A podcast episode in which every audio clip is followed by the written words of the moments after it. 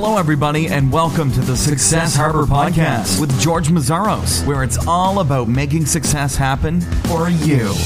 Hi, everyone. This is George Mazzaros with Success Harbor, and I have Matt Theriault with me. Matt is the guy behind EpicRealEstate.com. Matt is also the do-over guy, as he shows people how to start over, setting goals and objectives so they can create wealth and live life to the fullest.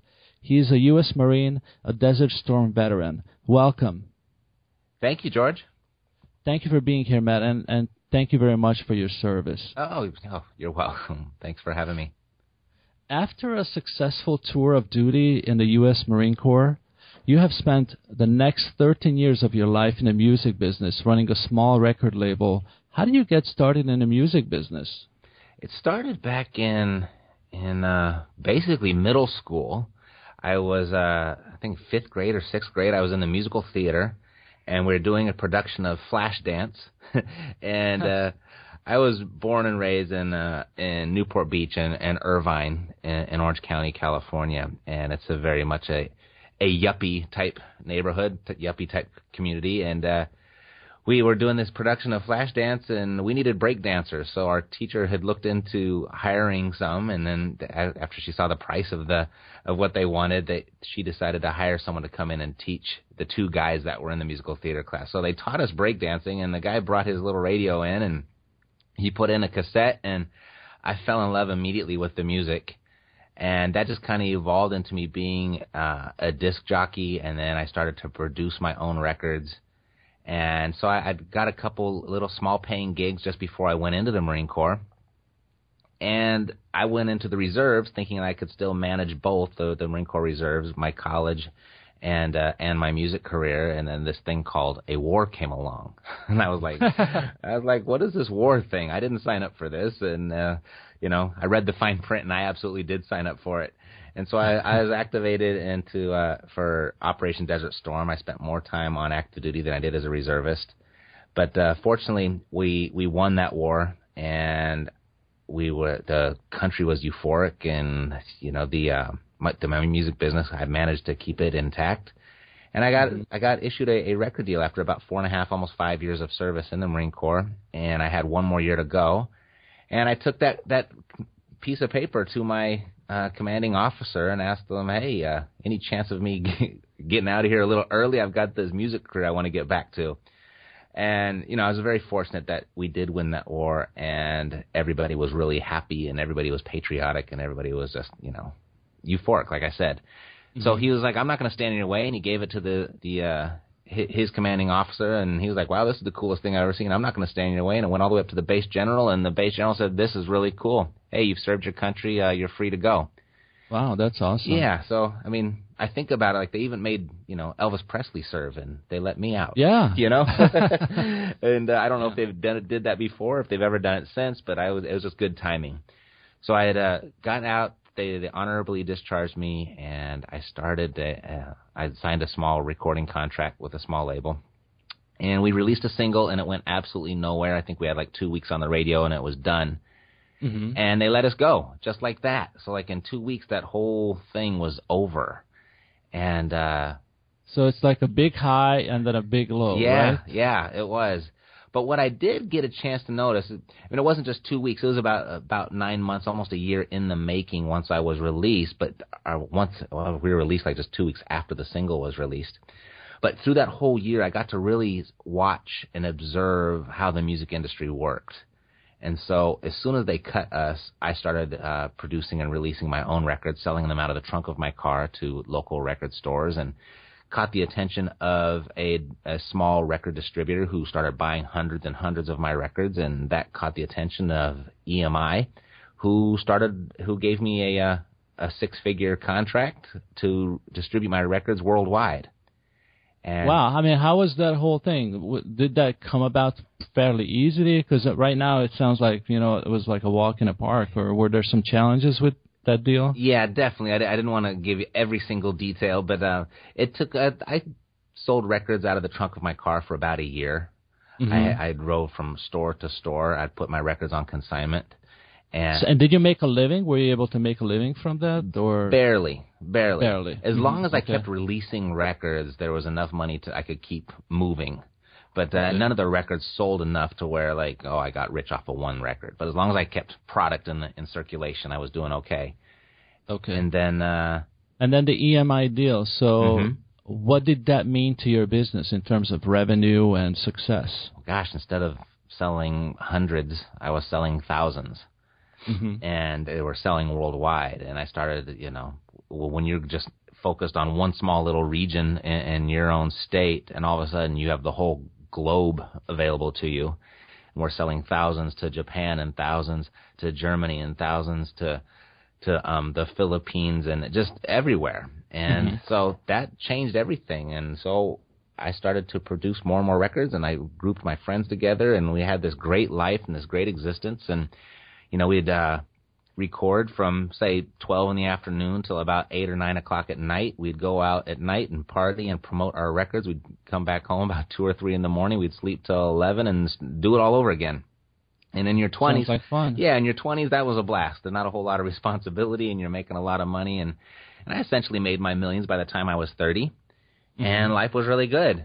And then, I don't know, right around 30, when I was 32, 33, I forget the exact year, might have been 98, 99, somewhere in there. Um, I had this formula that was working over and over and over again to sell my records, and really quickly it started to uh, fail me. It started to work less and less with each release.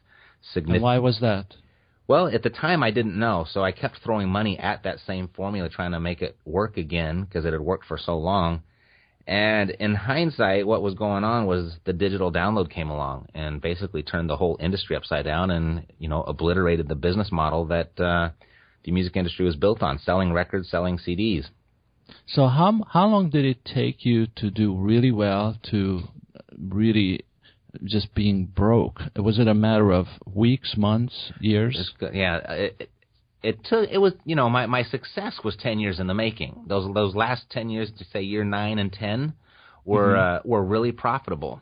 But we came crashing down in about six months' time, and about six months later, all of the music stores totally disappeared as well. So people just it just changed how people consumed music. They weren't buying CDs anymore, and that's where our profit center was. And they started uh, downloading free stuff. And we we were an underground hip hop label, and that underground audience, and it doesn't matter whether it was underground hip hop or underground rock or underground dance, they were a little bit more tech savvy than the rest of the world when it came to digital download, and they embraced that technology much faster than everyone else. So we were out of business before iTunes was even ever came around, and so. You know, before the Yeah. general public even knew what a download was, we were done. Yeah. So so what happened when uh, when you realized that this is not going to be a viable business anymore? What what did you do at then uh, at that point? Did you feel sorry for yourself? Did you say, "Well, no big deal. I'm going to do something else"? I mean, what what was what was that whole thought process? Sure, I, I was really bitter. I was really Bitter? uh, yeah, Wow. because uh, this was something that I had just envisioned myself doing forever. I was on my way, being in my eyes, to being Puff Daddy, and I wasn't going to stop until I got there. And I just felt like you know the carpet was pulled out from underneath me, and technology got in my way and thwarted my life's plans. And I was really angry. I was like, why? Why? Why me? Why did this happen to me? And it was a big giant pity party. I was, I was angry at everything, and I just got to How long did it take? that How how long were you angry? Oh, I bagged. I, I ended up after I found out there was no more, uh, there was no job opportunities for an out of work music executive. That uh, I ended up bagging groceries. I had to eat, and So you had no money saved from your good days. no. Well, what happened, George, was that I kept on throwing money at that same formula until I had none left. So I, I rode it right into the ground, and I rode it hard, and and I Okay. crashed really hard. Okay. And so I- yeah, I it's did- like holding onto a bad stock, Yeah, right? exactly. Okay. Exactly. And it turned to a penny stock eventually and and that's what I had left. And so I had to do something and after uh uh you know, a, a very vigorous job search, I ended up with what I whatever I could find and that was bagging groceries. So how did that feel? Duh.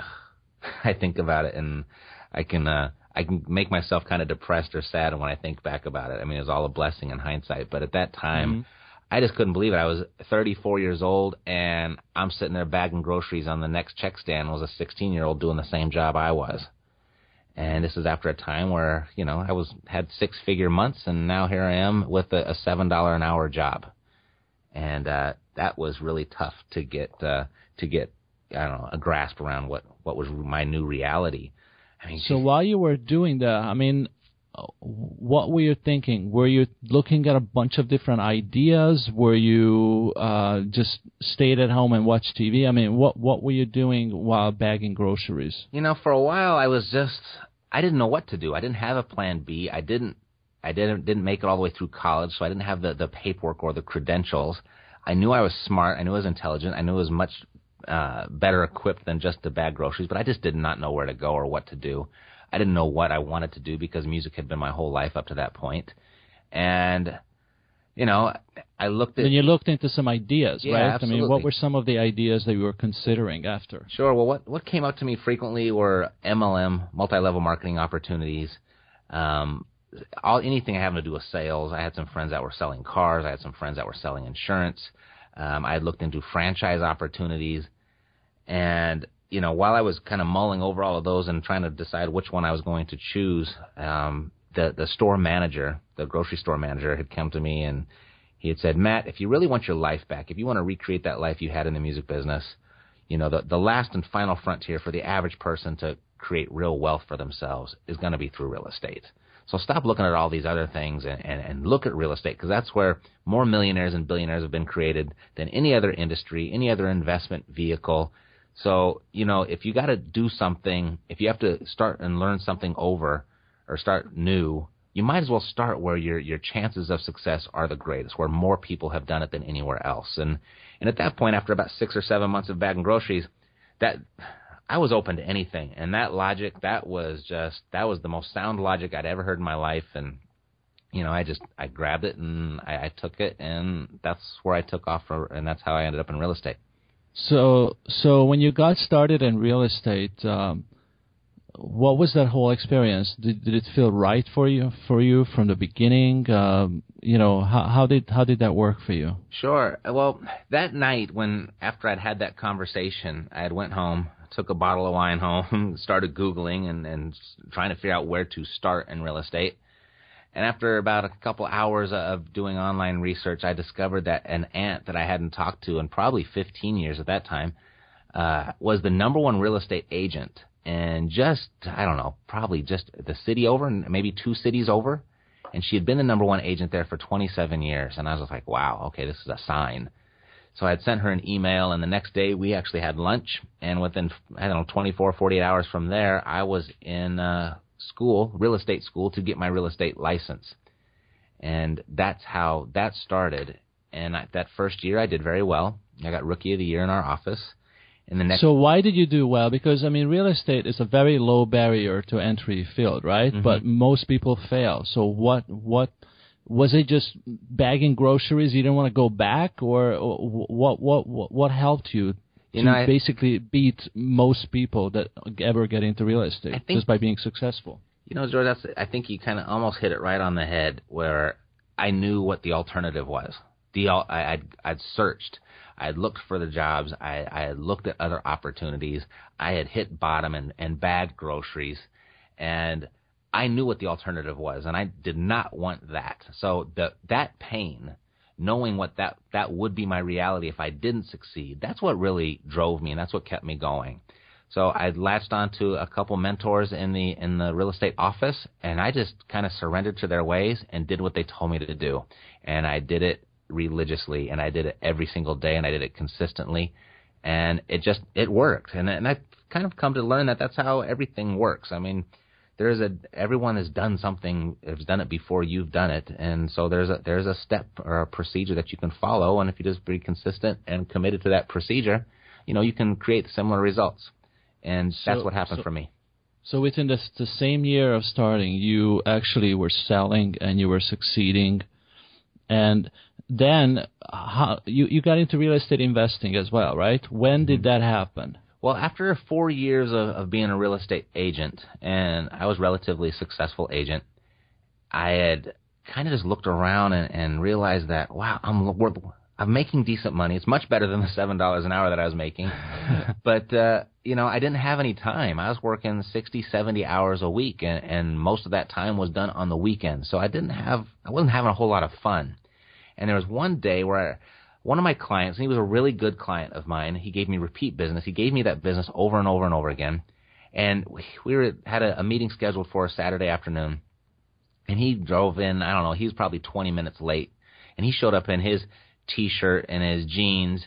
And I'm sitting there dressed up in a suit and tie with all of his paperwork laid out, waiting for him. He comes in, signs everything. Sorry, I'm late, Matt, but uh, here's the signatures. Go ahead. All right, see you later. I'm I'm taking off for the weekend.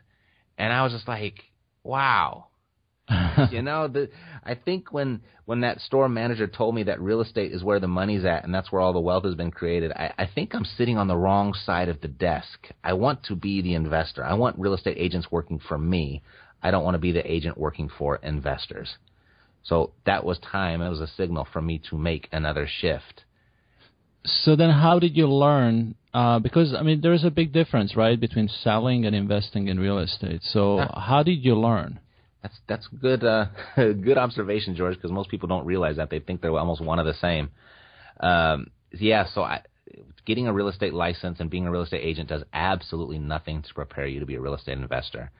And fortunately, one of those multi-level marketing opportunities that had been buzzing around my head had to do with selling real estate investing education.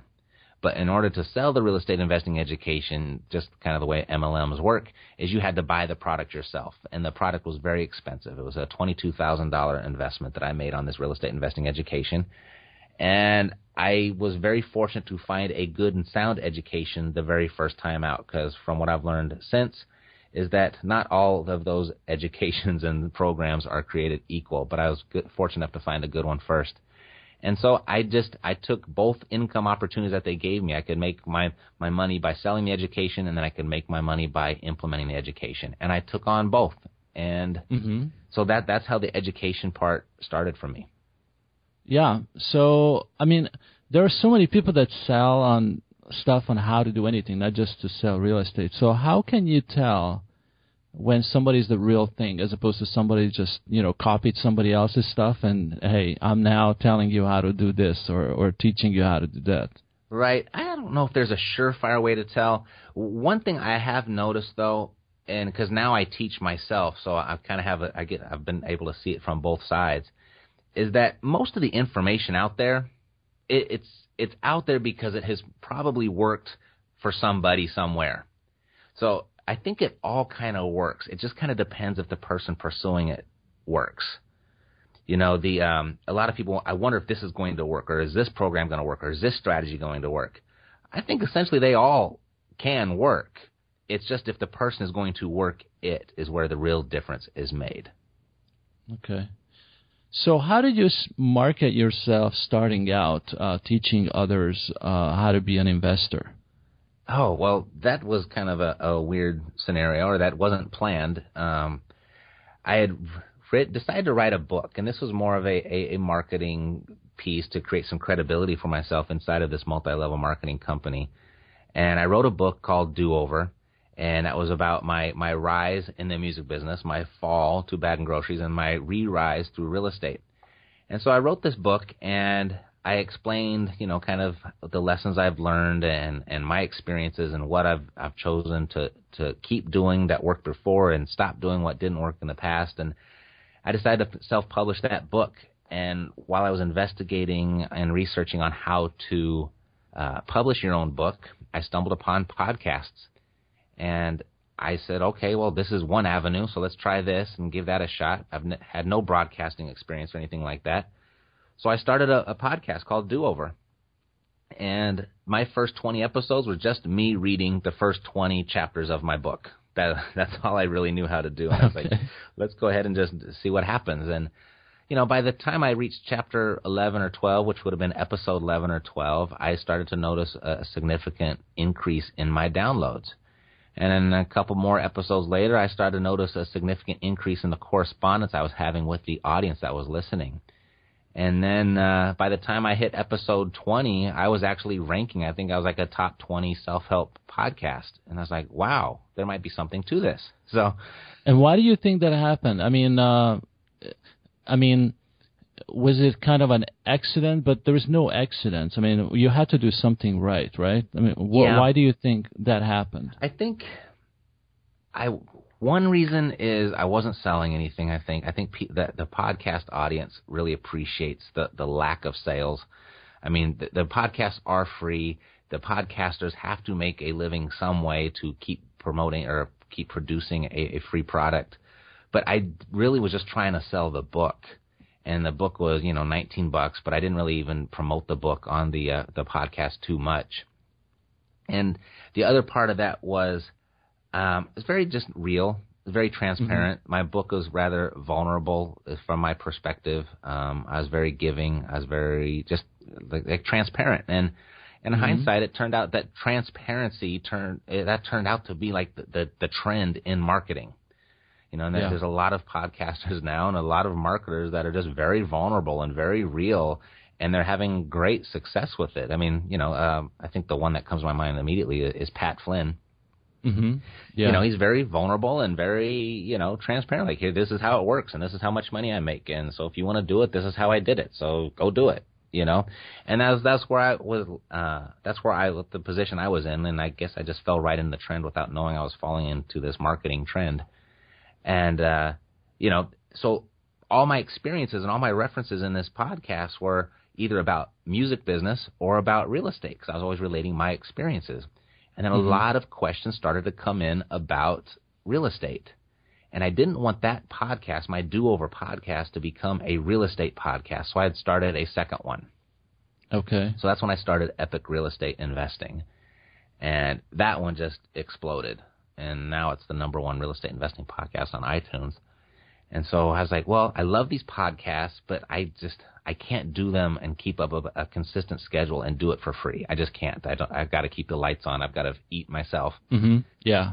you know, and I, my my real estate was going well, but it was like, okay, so how do I divide my time between this free thing and the thing that actually pays me? So what I decided to do is I just put a, a free course online that led to a paid course, and people started signing up. It was just kind of happened. And how long did it take you to build that course, the free course, and then the paid course? It actually it it took me a year to think about it.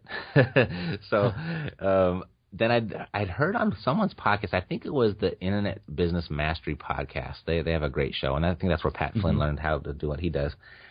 They they had talked about how to sell the course before you actually build it, and so that's really what I did. Is I just built the first lesson. And then I put the the mark. I followed their little marketing structure, and I, and I sold the course. And and that course, that the initial one was you'd get a, a lesson every week for ten weeks.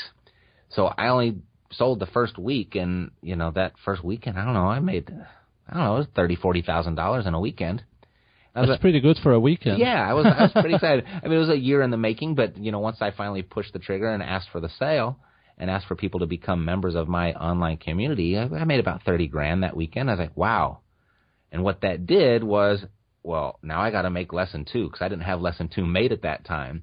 So I had to stay one week ahead of my people, and I had people saying, "Hey, uh, you're a little late on this week's lesson." So I had this community this online community really pushing me to produce. And after 10 weeks, and it was one of the most exhausting 10 week stretches of my life, um, I had this course complete and it was still selling, and people were starting from lesson one and moving right on through. And that's just kind of how that happened. So how do you stay in touch with your community? Is it through comments or or what is what is the method that or a forum? What's the best method that Sure. works for you? I started with the comments, and they just got the uh, the WordPress was just kind of a the system I was using for the comments was wasn't a reliable one. It wouldn't keep me updated on on exactly every time somebody was leaving a comment, so I wasn't get, being able to give great service. And then emails just got too flooded and clustered, and I was answering the same questions over and over and over again. So what I just did is I, I just actually just launched version 2.0 at the beginning of this year of that academy, and I was going to put a forum in place so I could have all the questions in one spot. But at the last minute, someone had told me that uh, don't do that. Go ahead and just start a private Facebook group because that's where everybody is anyway, and everyone's got so many different social media passwords and places they have to log into to communicate and interact. Just go and, create a, a private Facebook page for your community members because that's where everybody is anyway.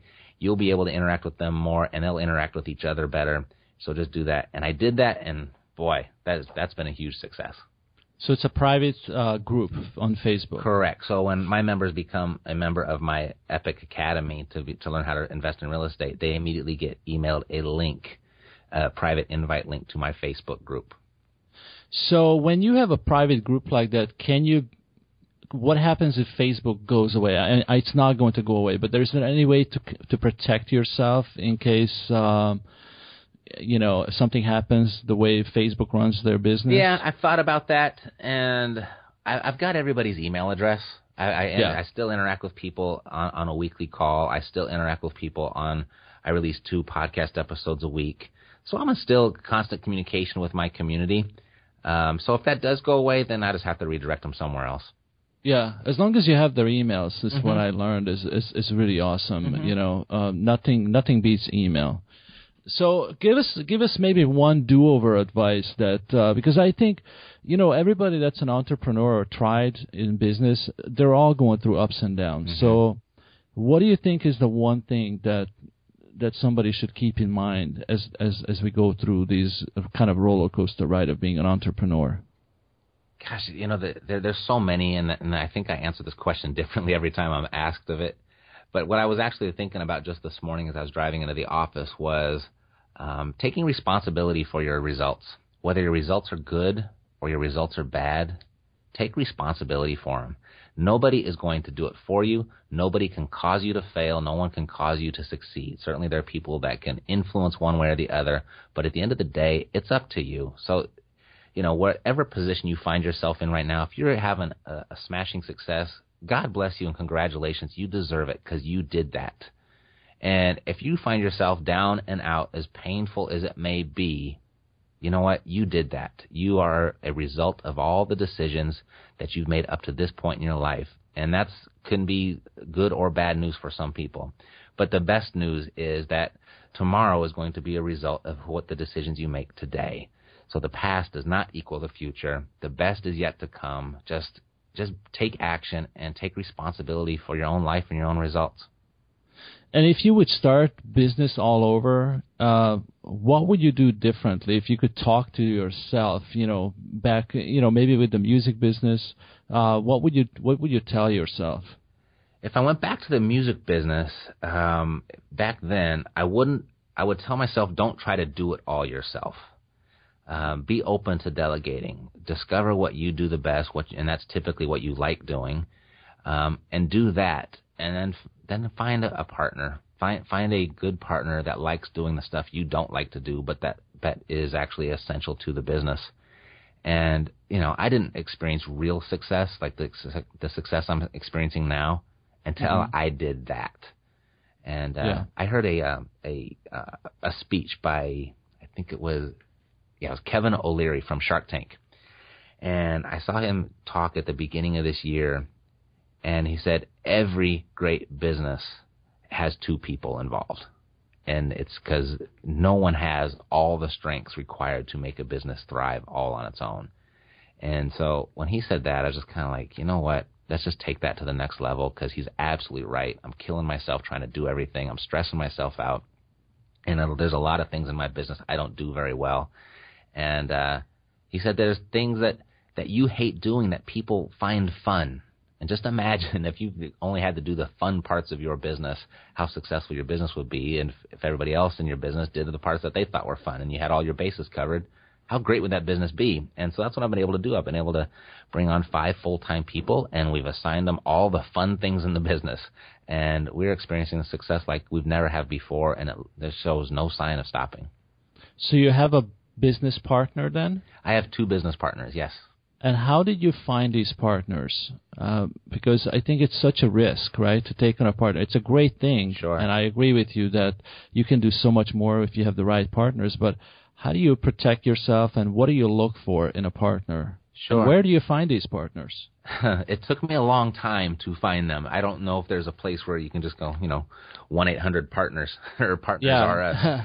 You know, yeah, but what I mean is like social media. Is it networking? You yeah, know, that, I that think kind of um, I found Just keep your eyes open, or Absolutely. Uh, Mercedes, uh, she's my significant other as well. I met her at that real estate investing school, and we did not become partners right away. We both had our own thing going on, but we did eventually come together and just discovered that our strengths and weaknesses matched up really nicely.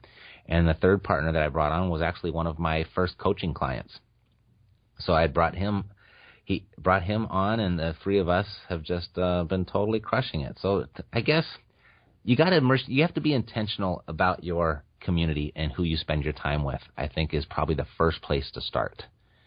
Um, Yeah. There, there's a website called Meetup.com, and Mhm. I haven't Yeah. been there in a while, but I did used to frequent that uh, website a lot, where I would go out. And if you don't know, it's you, you meet online, but then you get to actually meet people face to face and in person. And it doesn't matter what your interest is, it exists there, whether it's wine tasting or basket weaving or real estate or MLMs or whatever it may be, rock climbing, whatever. You can find a group there that, that has a, a bunch of like-minded people. And I think that's a great place to start. And what I've found about being intentional about creating your environment is kind of like peer pressure. You know, when, uh, when you're in high school, we can all remember something that we did something stupid and we did it just because everybody else was doing it and that's what we call peer pressure and that has a negative connotation to it but if you Yeah. kind of kind of reframe that what if you hung around people back then that were doing all the right things or the good things or the successful things you know what would you have done then because of peer pressure and if you kind of adopt that into your your professional life and hang out with uh, people that are doing what you want to do, pretty soon you start to look around like, wow, I'm the only one who's not doing. And so that's just kind of the way human beings are wired. They they tend to assimilate. And you, Yeah. you have new relationships, more powerful relationships created, new resources available to you, new advice available to you, stuff that you would have never gotten had you not been intentional about creating that environment. So I think that's a, a great place Yeah. to start. And there's mul- Yeah. multiple benefits from it as well. That's a great point. Now, what do you think is the biggest time waster for entrepreneurs? Mm. The biggest time waster, I think, it, regardless of what, what your endeavor is, what your service is, what your product is, I think you need to identify what are the money making activities. And as you start out, that's where you need to spend your time in the money making activities. And typically it has something to do with sales. The, the time wasters are all the things like setting up your business, developing your website, uh, ordering the right fax machine, getting your business cards made, getting a new logo made, all all that, bookkeeping, all of that stuff, that can all be farmed out virtually for really, really low price. And where it really clicked for me, and I guess it was the beginning of 2012, I had hired a business coach for the first time. And he had told me one thing, said, Matt, you are doing this, and you're doing this, and you're doing this. Do you realize you can get this done for $6 an hour, and this done for $7 an hour, and this done for $10 an hour? And I said, I know, but I, I don't, I don't want to have that money go out. He goes, but do you realize when you are spending your time doing those activities, it's you that's working for $6 an hour. It's you that's working for $7. It's you that's working for $10 an hour. You are worth so much more to this business. You are, your time is so much more valuable than $10 an hour. How much more money could you be making if you only had to spend your time on what paid you $500 an hour and then you hired everybody else to do the six, $7 an hour work? And that's where it really, really clicked for me. And looking back, I, I was thinking that I couldn't afford to hire people. And now I look now, I was like, I can't afford not to. So, That's a great point. and yeah. so now I'm just like, okay, every time something new comes up, it's like, okay, who can I hire? Who can I hire to get this done? And that has changed everything. We've moved forward with extreme speed in the last year and a half with that mindset. If you could train someone to be a successful entrepreneur, what would be the first thing you would teach that person? What What do you think is the one thing they definitely have to be great at or or, or do? Um, I guess it would, it would be a little bit what I just said is identify the money making activities, do those activities consistently, and do them long enough. If you do that and, and you focus on the, the income generating activities, then you're going to be a successful entrepreneur. That's great. On that note, Matt, I really want to thank you for coming on Success Harbor today. How can people connect with you or find out more about what you do? Sure. Well, since they're listening to a podcast, you can find me probably the same place they can find you, George, on iTunes or Stitcher or any number of online aggregators out there for podcasts. And I've got Do Over. That's uh, my first podcast. My second podcast is Epic Real Estate Investing. And I just started a third with my personal trainer called Body Do Over. It's on health and fitness. So I've got those three podcasts, whichever, you know, I guess uh, area is of interest to you. Check me out there. You're a busy guy, Matt, but I'm, I'm glad to see uh, see you succeed, and I wish you much success going forward. And again, thank you very much for coming on Success Harbor. Thank you very much, George, and good luck to you as well. Thank you. Bye.